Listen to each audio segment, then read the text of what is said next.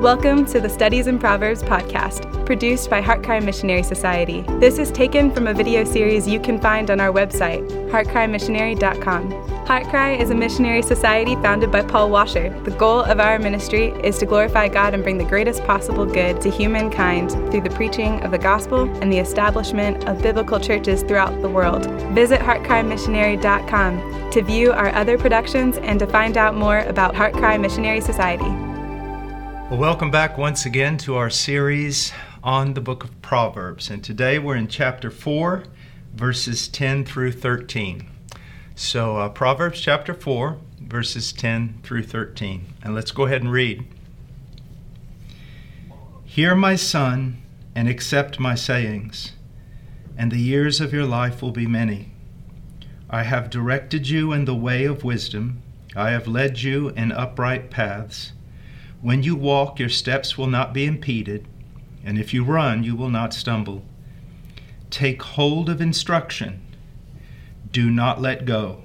Guard her, for she is your life. Let's go to the Lord in prayer.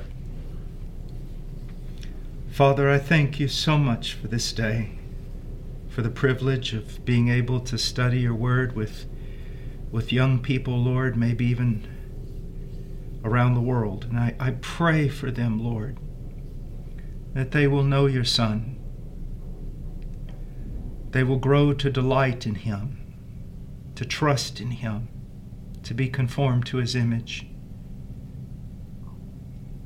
And Lord, I pray as those believing, as those saved by grace, that they would look into your word and learn wisdom and obey it.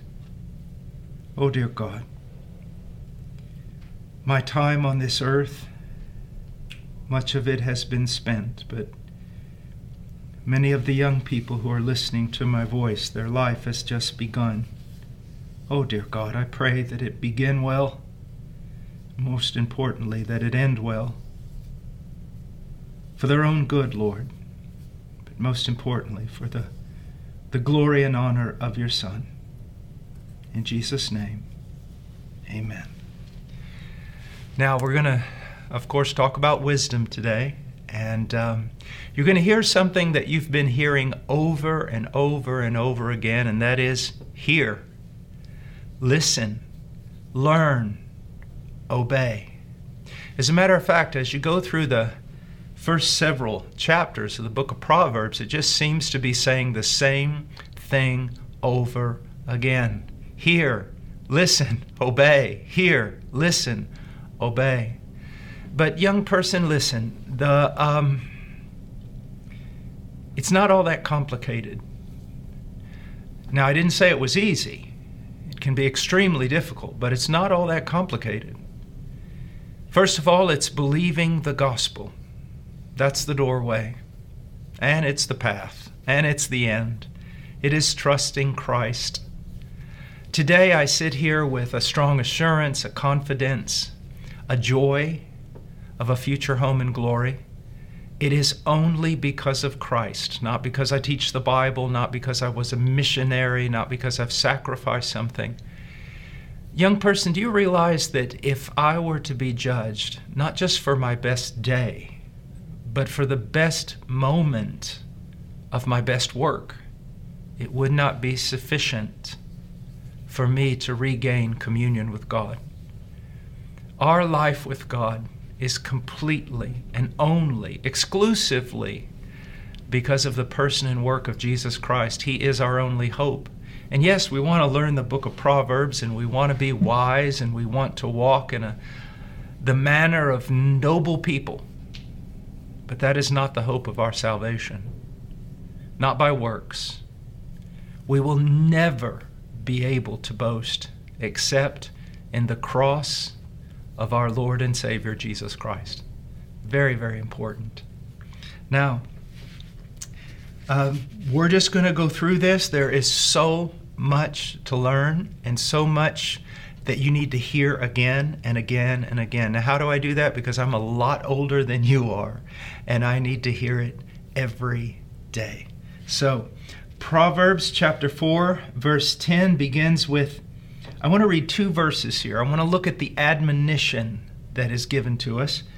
Um, and they're found in verse 10 and verse 13. So, verse 10 Hear my son and accept my sayings, and the years of your life will be many. Verse 13 Take hold of instruction, do not let go, guard her, for she is your life. So we have admonitions and we have the consequences for obedience. So let's first look at the admonitions. Hear my son. Now, the word there means to perceive to pay attention. Um, how many times has your mother said to you, or your father said to you, Are you listening to me?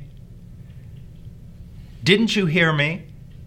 And what they're implying, not only did you hear the sound, but also did you understand it? And understanding it, have you responded? And that's the same way in the Word of God. It's a, it's a synonym, basically. Hear means hear and obey, hear and respond, hear and act. And this is so very, very important, especially if you like reading the Bible, especially if you, if you like studying doctrine and theology. Um, it is so easy to hear. In a way, it's very easy to learn, and it's also quite easy to boast in what we have learned.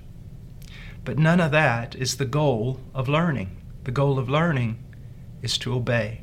The goal of hearing is to understand and obey. So he says, Hear, perceive, pay attention, son. Verse 10 Not only are we to hear, but it also says we are to accept what we hear. The word means to take, to take in hand, to take something in hand, not only take it in hand, but to carry it with you, to make it your own. And, young person, unless you have a photographic memory, this is why we read the Bible, like this passage. We meditate on it, we think about it. Now, when you hear the word meditation, I don't want you to think that you're supposed to go up on a mountain, cross your legs, and, and chant some mantra. That's not what we're talking about. We're simply that over and over you think about what you've read you know, I'm from a farm and, and cows chew their cud. And um, what does that mean? Well, they have four stomachs. And so they, they chew up the grass and they swallow it. And they regurgitate it back up and they chew it again and they swallow it and they regurgitate it back up and they swallow it, so on and so forth. And you know what they're doing? They're getting all the nutrients out of that grass. It's the same way. You and I are to, we could say, chew up the Word of God swallow it, chew it up again, swallow it.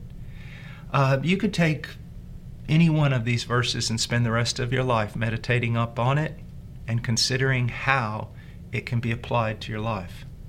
The Word of God is in some ways like God in that it is it cannot be exhausted by you or I. So we want to not only hear, but we want to take it with us everywhere we go. Remember, there are some people who just have a quiet time. They meet with the Lord for about 15 minutes, and it's as though they lock their Christianity and the Bible away in a closet and come back the next morning. That is not the Christian life. Or you just do these things for church. That is not the Christian life. You study the Word in order to take the Word with you, wisdom with you throughout the day, so that you can actually apply it to your life glorifying God and staying out of trouble. So he says, Hear my sayings. He says, Accept my sayings. In verse 13, take hold means to seize, to grasp. The idea is to, to grab a hold of something with firmness and with strength, to grab a hold on it as though your life depended upon it, because I can assure you that it does. Now remember, young people, do you really think I'd be wasting my time here if this was a trivial matter? I'm teaching you because knowing the Word of God is life and death. Obedience leads to life, disobedience leads to death. Knowing Christ is life, not knowing Christ is judgment. In some ways, I can apply what the Apostle Paul said regarding the gospel. He said that he was an aroma of life to some. He brought life to them because they believed the gospel. He was an aroma of death to others because they refused to believe. And in refusing to believe, it resulted in their condemnation. So this is very, very important, and you should, you should hear it. You should accept it as true, the very words of God, and then you should take hold of it, seize it. So in verse 13, take hold of instruction. Then he says, do not let it go. Do not let go. The word literally means to let something sink or fail or just leave it alone, abandon it. Don't let it go. And here's what you need to understand it's really easy to start a race, it's very difficult to finish one.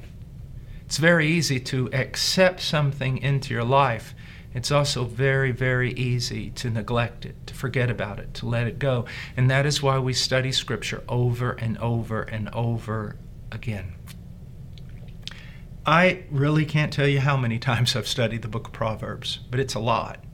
Even with my children, the oldest one being 19, how many times we've gone through the book of Proverbs, I really could not tell you, but it's been several. So we constantly need to be reminding ourselves so that we do not let go of what we learn. And then it says, guard it, keep it, treasure it. What is the greatest treasure? It's not wealth on this planet. It's not the wisdom of men. It's not fame. What is the greatest treasure? The greatest treasure is God's Word. Holding on to God's Word. And so it's, it's not, young people, listen to me. This is not just about, oh, I'm going to I'm going to study this because I have to, or I'm going to guard this because my life depends upon it. The more you study it, the more you love it. You love God's Word. You begin to delight in God's Word. So it's not just something you have to do, it's something you want to do. Now, so we've talked about that, the admonition. Now, I want to talk about stewardship for a moment. Stewardship, it's, it's our responsibility once we hear the Word of God. How do we react? Uh, we will be held responsible. Now, the first thing I want to do is I want to talk about the responsibility of parents. So, if your parents aren't in the room, tell them to come in. Um, because look at verse 11. The father, we presume, is speaking here. We can say the parent, and says, I have directed you in the way of wisdom, I have led you in upright paths. Now, here's a question to the parents Have you done this? Have you directed your children with regard to wisdom? And that means more than just telling them to clean up their room or stay out of trouble. Have you actively, proactively pursued directing your children in the way of wisdom, never forgetting that the end of all wisdom, true wisdom, is Jesus Christ, directing them to Christ and directing them to His Word. I have led you in upright paths. Do you lead your children? Or do they kind of lead themselves? Are you so busy that you just leave them alone? Parents, we have a tremendous responsibility, and we can see it here. Now, I want to say something. Um, your big responsibility is to be a part of a biblical local church with godly elders and and to take your children to sit under the teaching biblical teaching of biblical men. But you also, as parents, have the responsibility to teach them the Word of God and to exemplify, to be an example of someone who obeys the Word of God. Now, responsibility of parents. First of all, we direct our children in the way of wisdom through teaching, instruction, leading to a disciplined life, leading to an ordered life according to the will of God. Now, I want to go back to a classic passage, parents. We've gone through it a couple of times. Won't hurt to just mention it again. Deuteronomy chapter 6, verse 4 through 7. Let's read. Hear, O Israel, which means pay attention, obey. The Lord is our God, the Lord is one. He's, he's sovereign, He's God. He deserves our allegiance and our obedience. The greatest way in which we show our allegiance to God, verse 5 You shall love the Lord your God with all your heart, and with all your soul, and with all your might. Even when we look in the New Testament, 1 Timothy, we find that the goal of teaching, of true instruction, is love toward the Lord our God. It's, it's not just teaching children to do the right thing. You can, you can teach a monkey to do the right thing. But it's teaching them to love the Lord our God. And we do that by our teaching, but also by our example. Parent, let me ask you a question before we go on. Would your child be able to say, You know, I've watched my dad, and I can tell, you know, in, in all his imperfections, that he does love God. He truly loves God. You know, my mom, sometimes she burns the bread, but she really and truly loves God. Sometimes she has to come to me and ask for forgiveness because she's just a, a human. She's imperfect, but she loves God. I can see it. Let's go on. Verse 6 These words which I am commanding you today shall be on your heart. You shall teach them diligently to your sons, and shall talk of them when you sit in your house, and when you walk by the way, and when you lie down, and when you rise up. It says, They shall be on your heart. People always immediately go to scripture memory. You need to memorize scripture. Well, that's, that's not what this is saying. You can memorize scripture and it still not be in your heart. It's internalizing scripture. Yes, memorization takes a part of that. But the idea is that as you feed upon scripture, it becomes a part of you, becomes something that you love, becomes something you need. Um, go back to old John Bunyan, who wrote Pilgrim's Progress. They said, you know, if you cut him, he would bleed the Bible. That's the kind of, that's what we're talking about. And he says, You shall teach them diligently to your sons, and shall talk of them when you sit in your house, and when you walk by the way, and when you lie down, and when you rise up. This means more than a family devotion. Doesn't mean less than a family devotion, but it does mean more than a family devotion. Um, in my family, we have family devotion uh, probably four or five times a week, in which we study the Word of God, we pray together.